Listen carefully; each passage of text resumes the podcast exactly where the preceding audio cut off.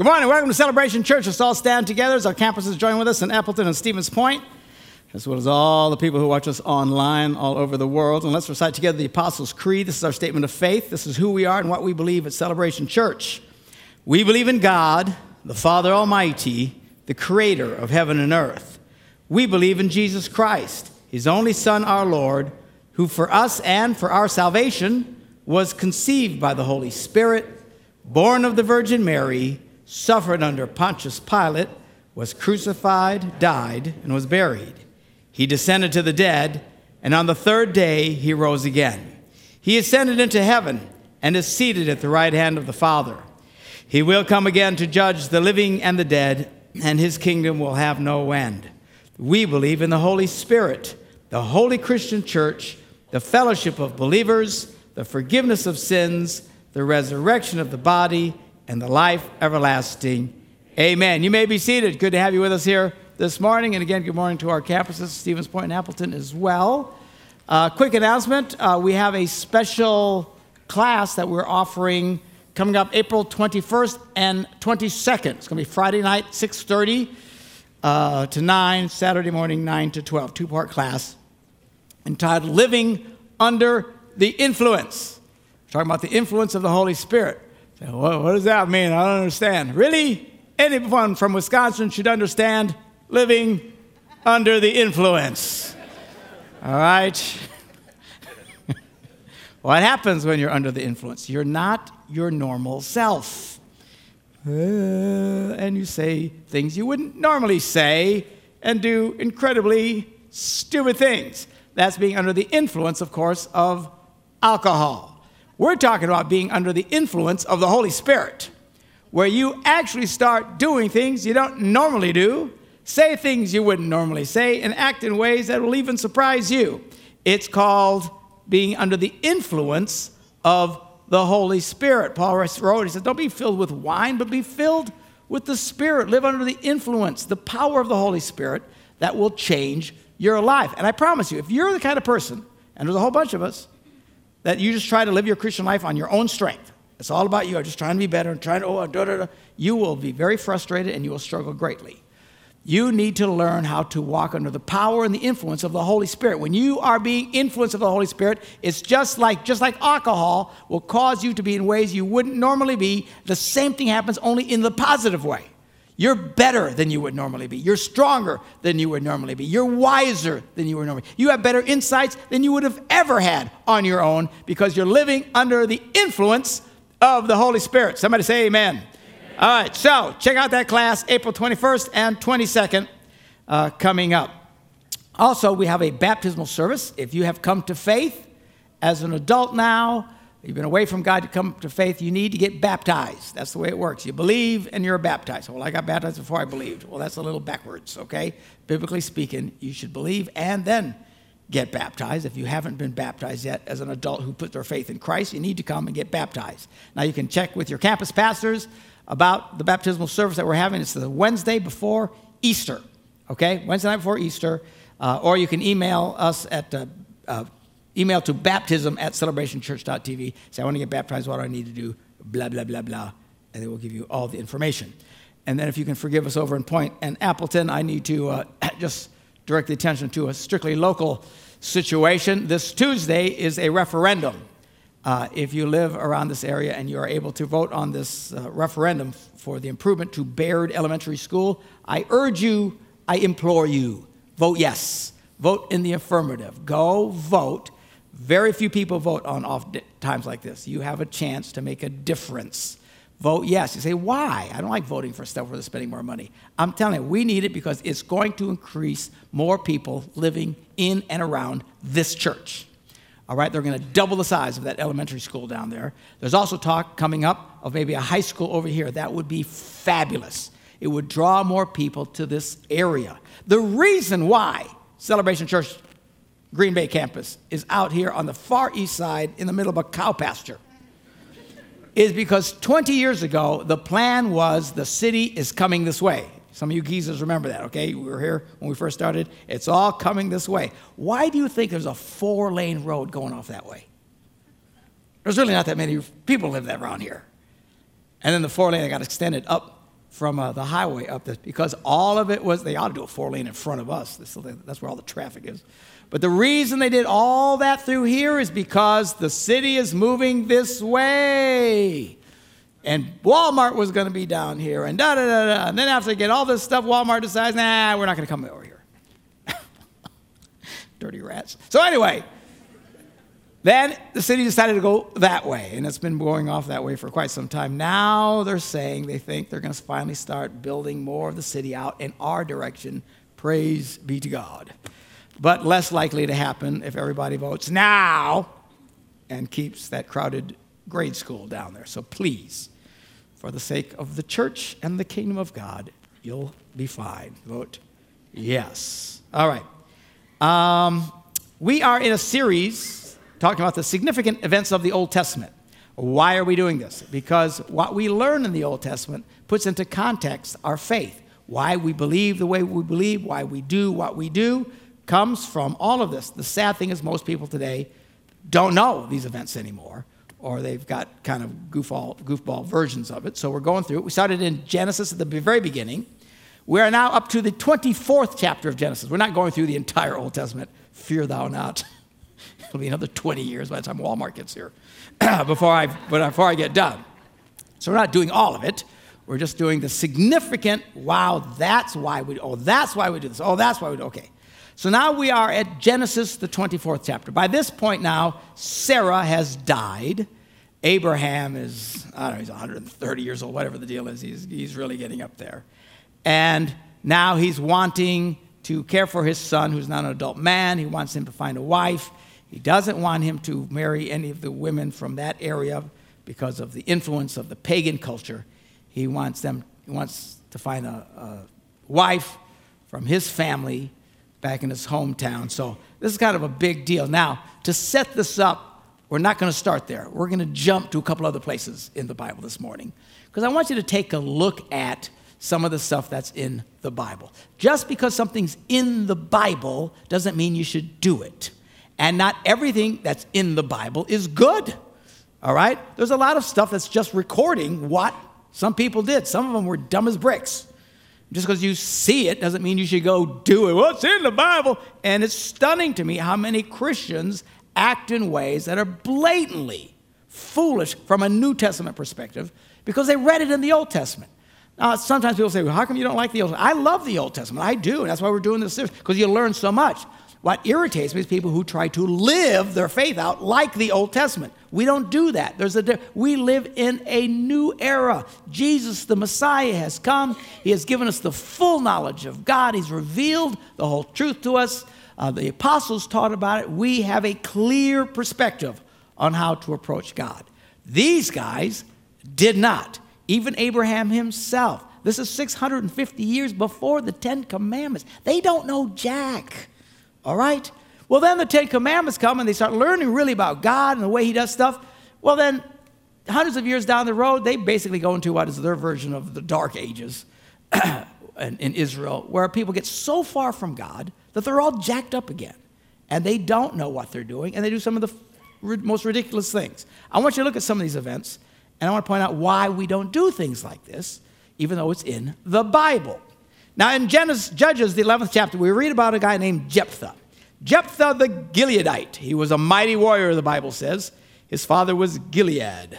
His mother was a prostitute.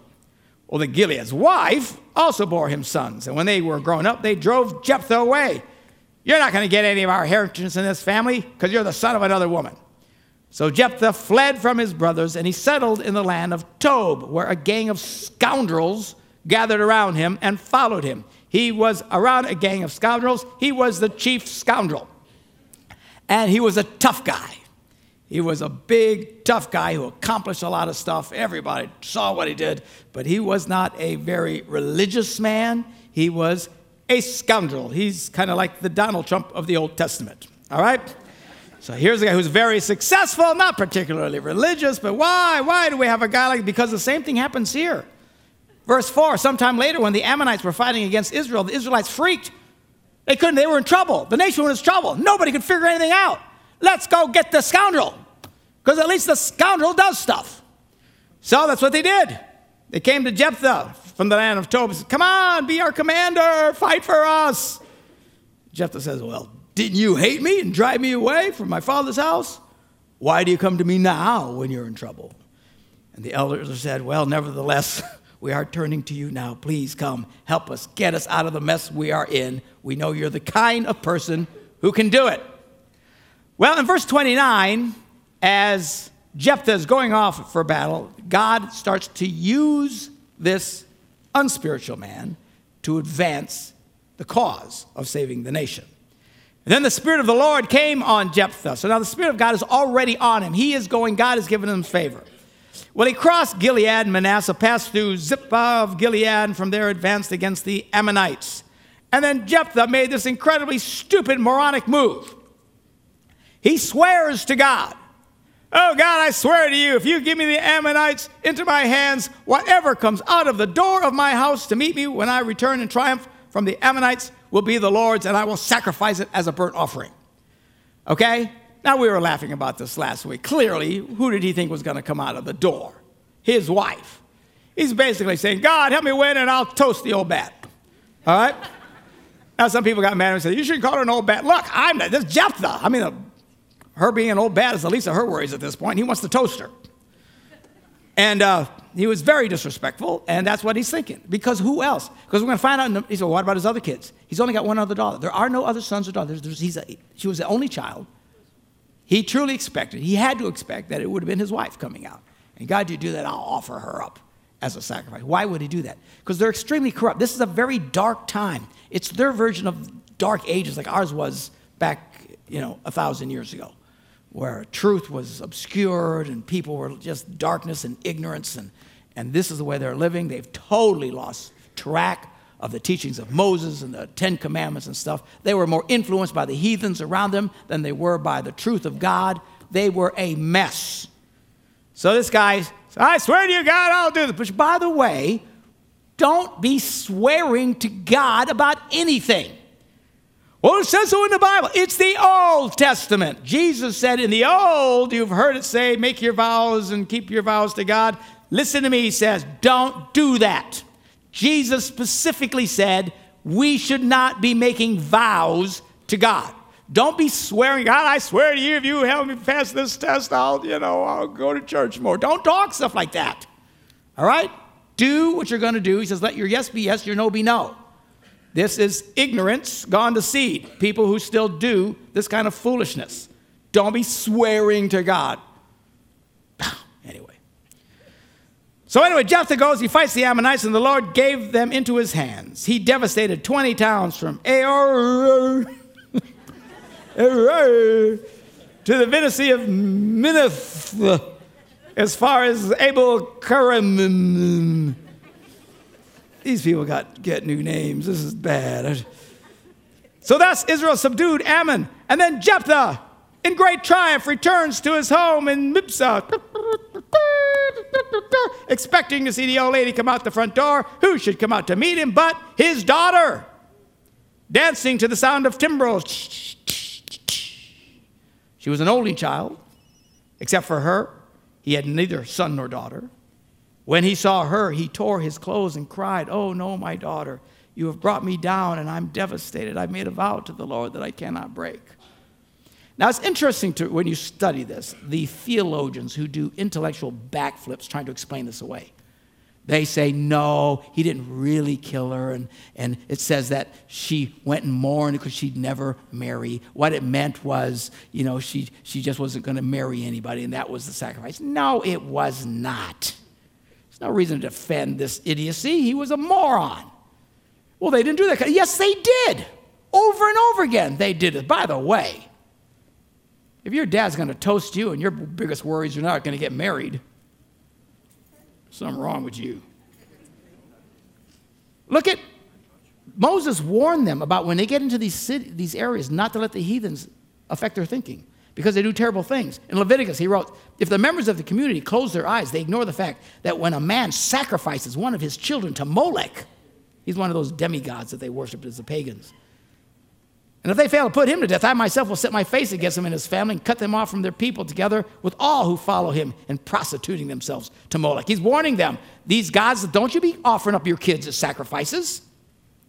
Ezekiel wrote to the people, when you offer your gifts, the sacrifice of your children in the fire, you continue to defile yourselves with all your idols to this day. Am I to let you inquire of me, you Israelites? As surely as I live, declares the sovereign Lord, I will not let you inquire of me. What that means, inquiring, is, is when they go to God for help. Now you're coming to me for help? You're living like a heathen. You've ignored everything I've taught you. You're so into this pagan worship, you're even taking your children and sacrificing them to false gods? In Chronicles, we read of a king. This idiot, verse 3 of Chronicles 28, 2 Chronicles 28. He burned sacrifices in the valley of Ben Hinnom and sacrificed his children in the fire, engaging in the detestable practices of the nations the Lord had driven out before the Israelites. David wrote about it in the Psalms. He says, They worshiped their idols, which became a snare to them. They sacrificed their sons and their daughters to false gods. They shed innocent blood, the blood of their sons and daughters, whom they sacrificed to the idols of Canaan, and the land was desecrated by their blood. Did Jephthah, this moron, sacrifice his daughter? Without a doubt, that's exactly what he did. Well, why did God approve of it? It doesn't say God approved of it. It just said God used the guy to beat back the enemies that were going to destroy the entire nation. The guy was clueless. My point is, people in the Old Testament prayed and did all kinds of stupid things. Just because you see it in the Bible, the Bible says, doesn't mean you're supposed to do it. There's a difference, a huge difference between what the Bible teaches and what it records. And if you don't get that, you will live one totally confused Christian experience as you start to read the Bible. You don't get it. Well, the Bible says it. I guess we're supposed to do this. No. Well, they did it. I know they did it, but that's them. It just records what they did. It's not what it teaches. You can tell what the Bible teaches because they repeat it over and over and over again and particularly for us in the New Testament, in the teachings of Jesus and the apostles, made clear the revelation of God. These guys are walking in darkness. When Abraham was walking around, it was 650 years before they got the Ten Commandments. They didn't know Jack, they just know there was this God. There's this God. They didn't have any rules, they didn't know how to live their lives. Then we read about judges or not, one of the other judges. We're going to read about Gideon. This is Gideon, Judges, the sixth chapter. Now, Gideon, Gideon was, Gideon was really kind of a weird dude. He was, uh, it starts out when it first talks about Gideon, he's hiding in the basement because the Midianites are in town and they're kicking butt and taking names, and he's afraid. Instead of, of confronting the enemy, he's hiding. A grown man hiding. Most of us would have walked up and slapped him upside the head. But he's hiding. And the Bible says an angel appears to him and says, Gideon, you're a mighty warrior. And Gideon goes, I'm a girly man. All right. I'm afraid of everybody. I'm afraid of everything. And he says, No, no, you're a mighty warrior. And he starts to encourage him. An angel speaks to him. Another time he comes and he wants to make a sacrifice to the Lord. He brings a sacrifice. Bible says an angel just touches it with a stick. Flames come up and take. I mean, this is pretty impressive. And the angel keeps telling him, Go, fight, I'm going to be with you, I'll give you success. You would think at this point it would be pretty, pretty clear what he should do. But Gideon is still nervous.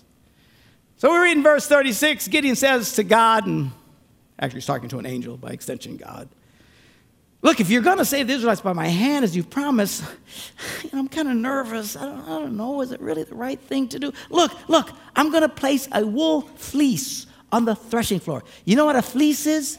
It's a lamb without the lamb in it. Okay? It's the skin, it's the furry thing. We got one of those at the house. Very nice little fleece, okay? So they, they take the fleece. I'm to take the fleece and I'm to put it on the threshing floor. And here's the deal.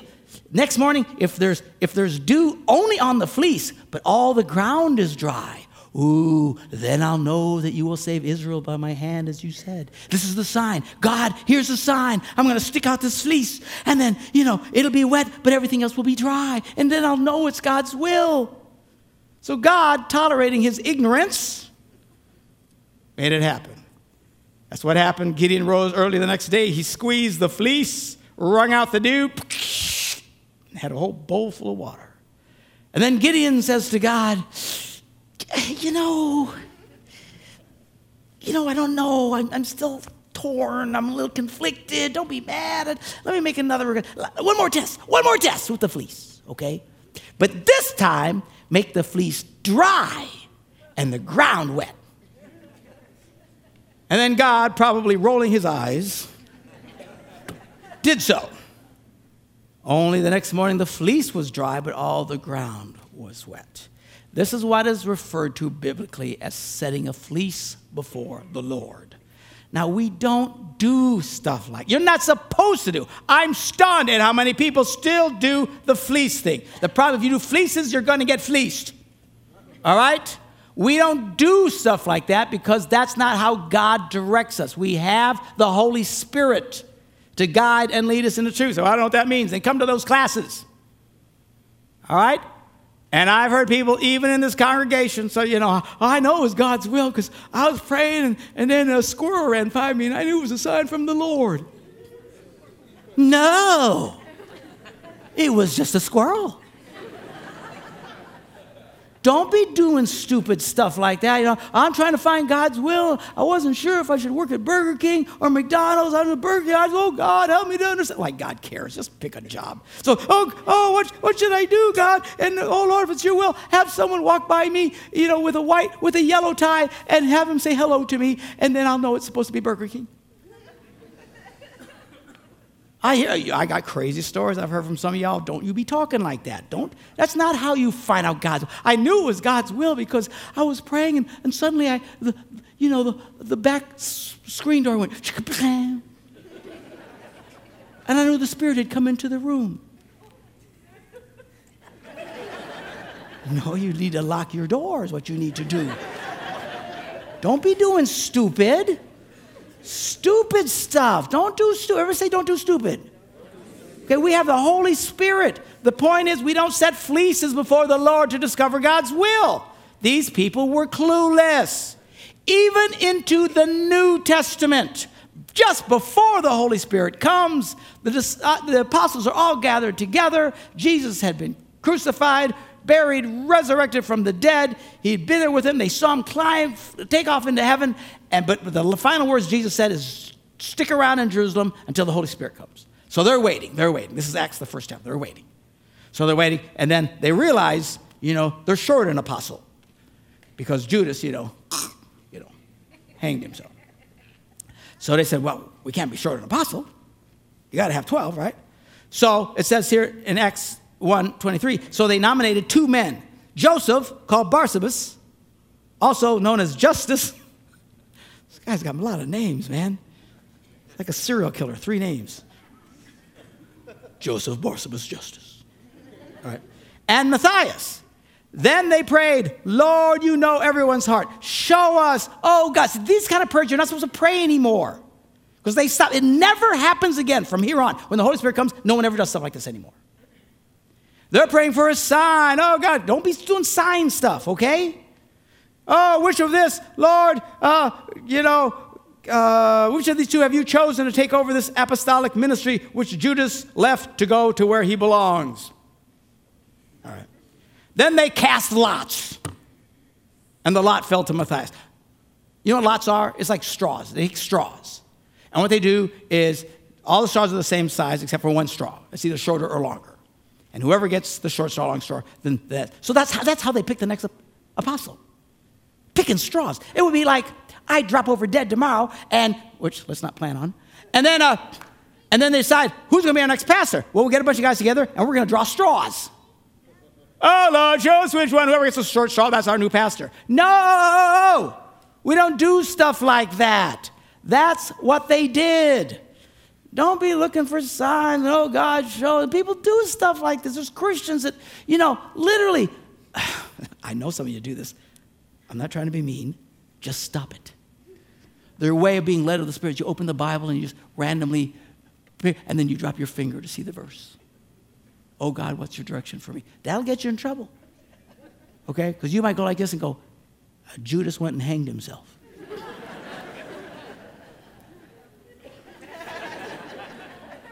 go and do thou likewise. You know, no.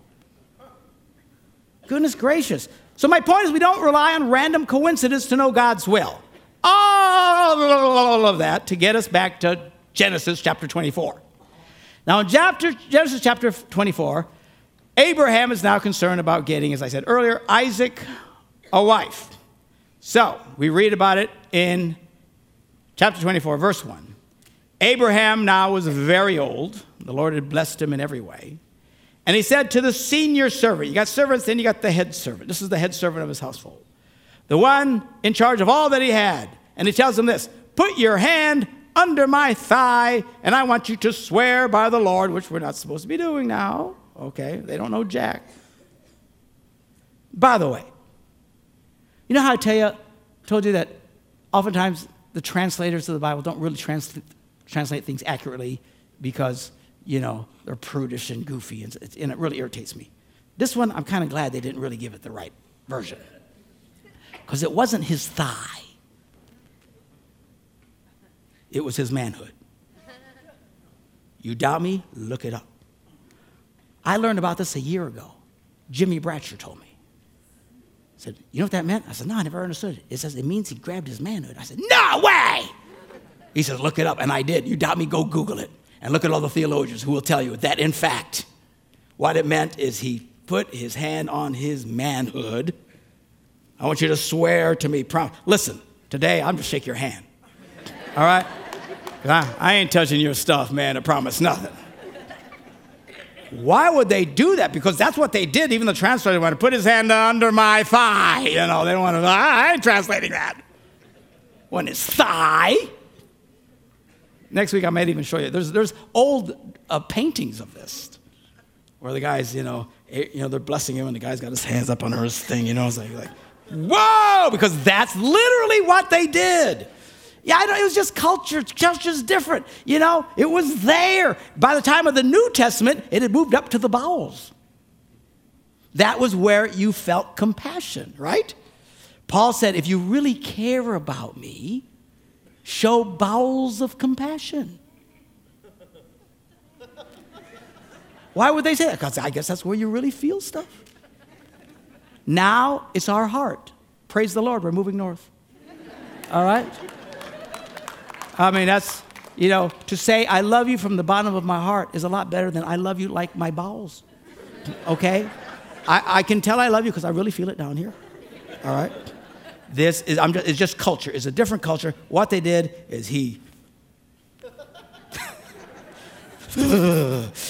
okay.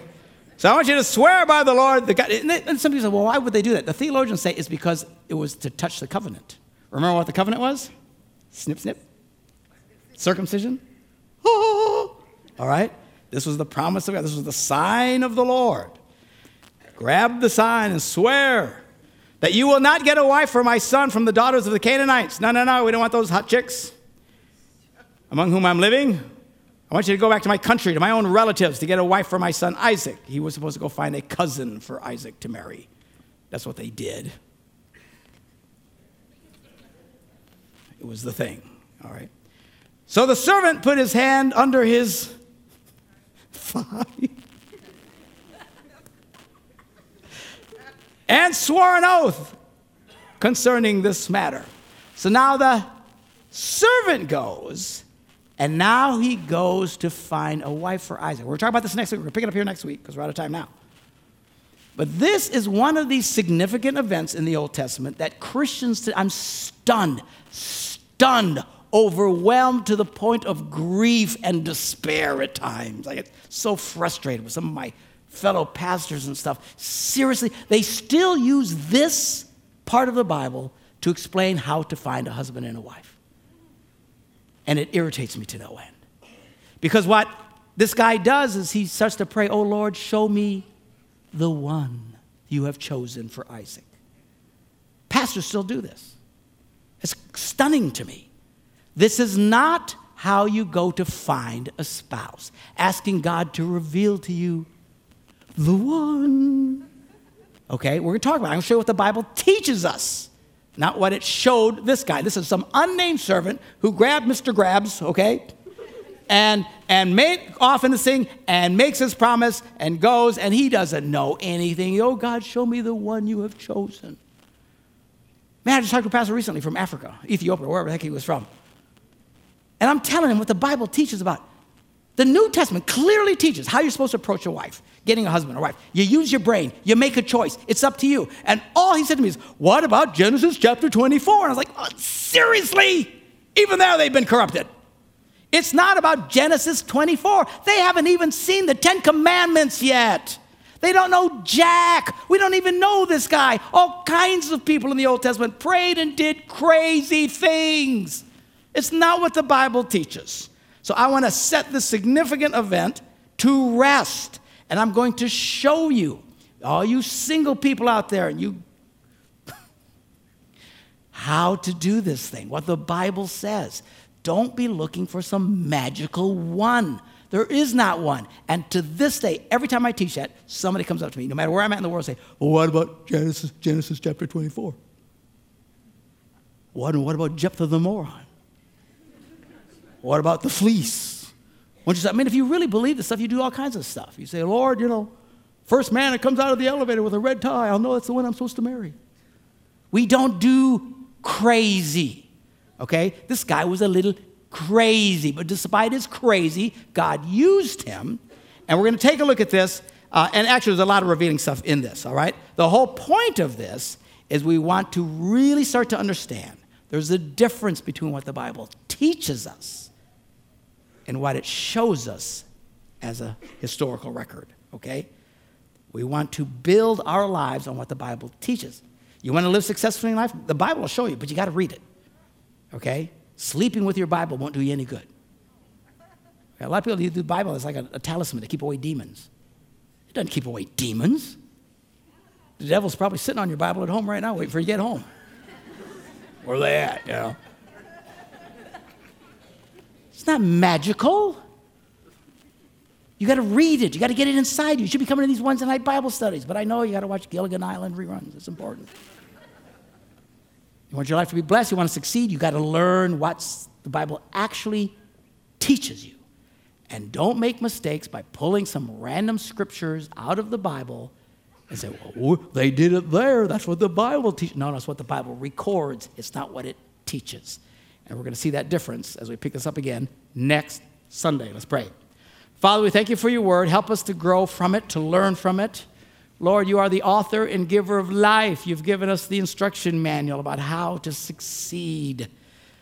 Lord, help us to find those sections that teach us how to succeed and to realize there's a big difference between what your word teaches us versus what has been recorded over the thousands of years until the Messiah came. And we ask you for wisdom and insight. Lord, I pray that you would help us to realize that we can greatly succeed, that you do want to bless us. But help us to have wisdom, help us to be smart, Help us to be intentional. Help us to do life right. In Jesus' name we pray. And everybody said, Amen. Amen. See you next Sunday.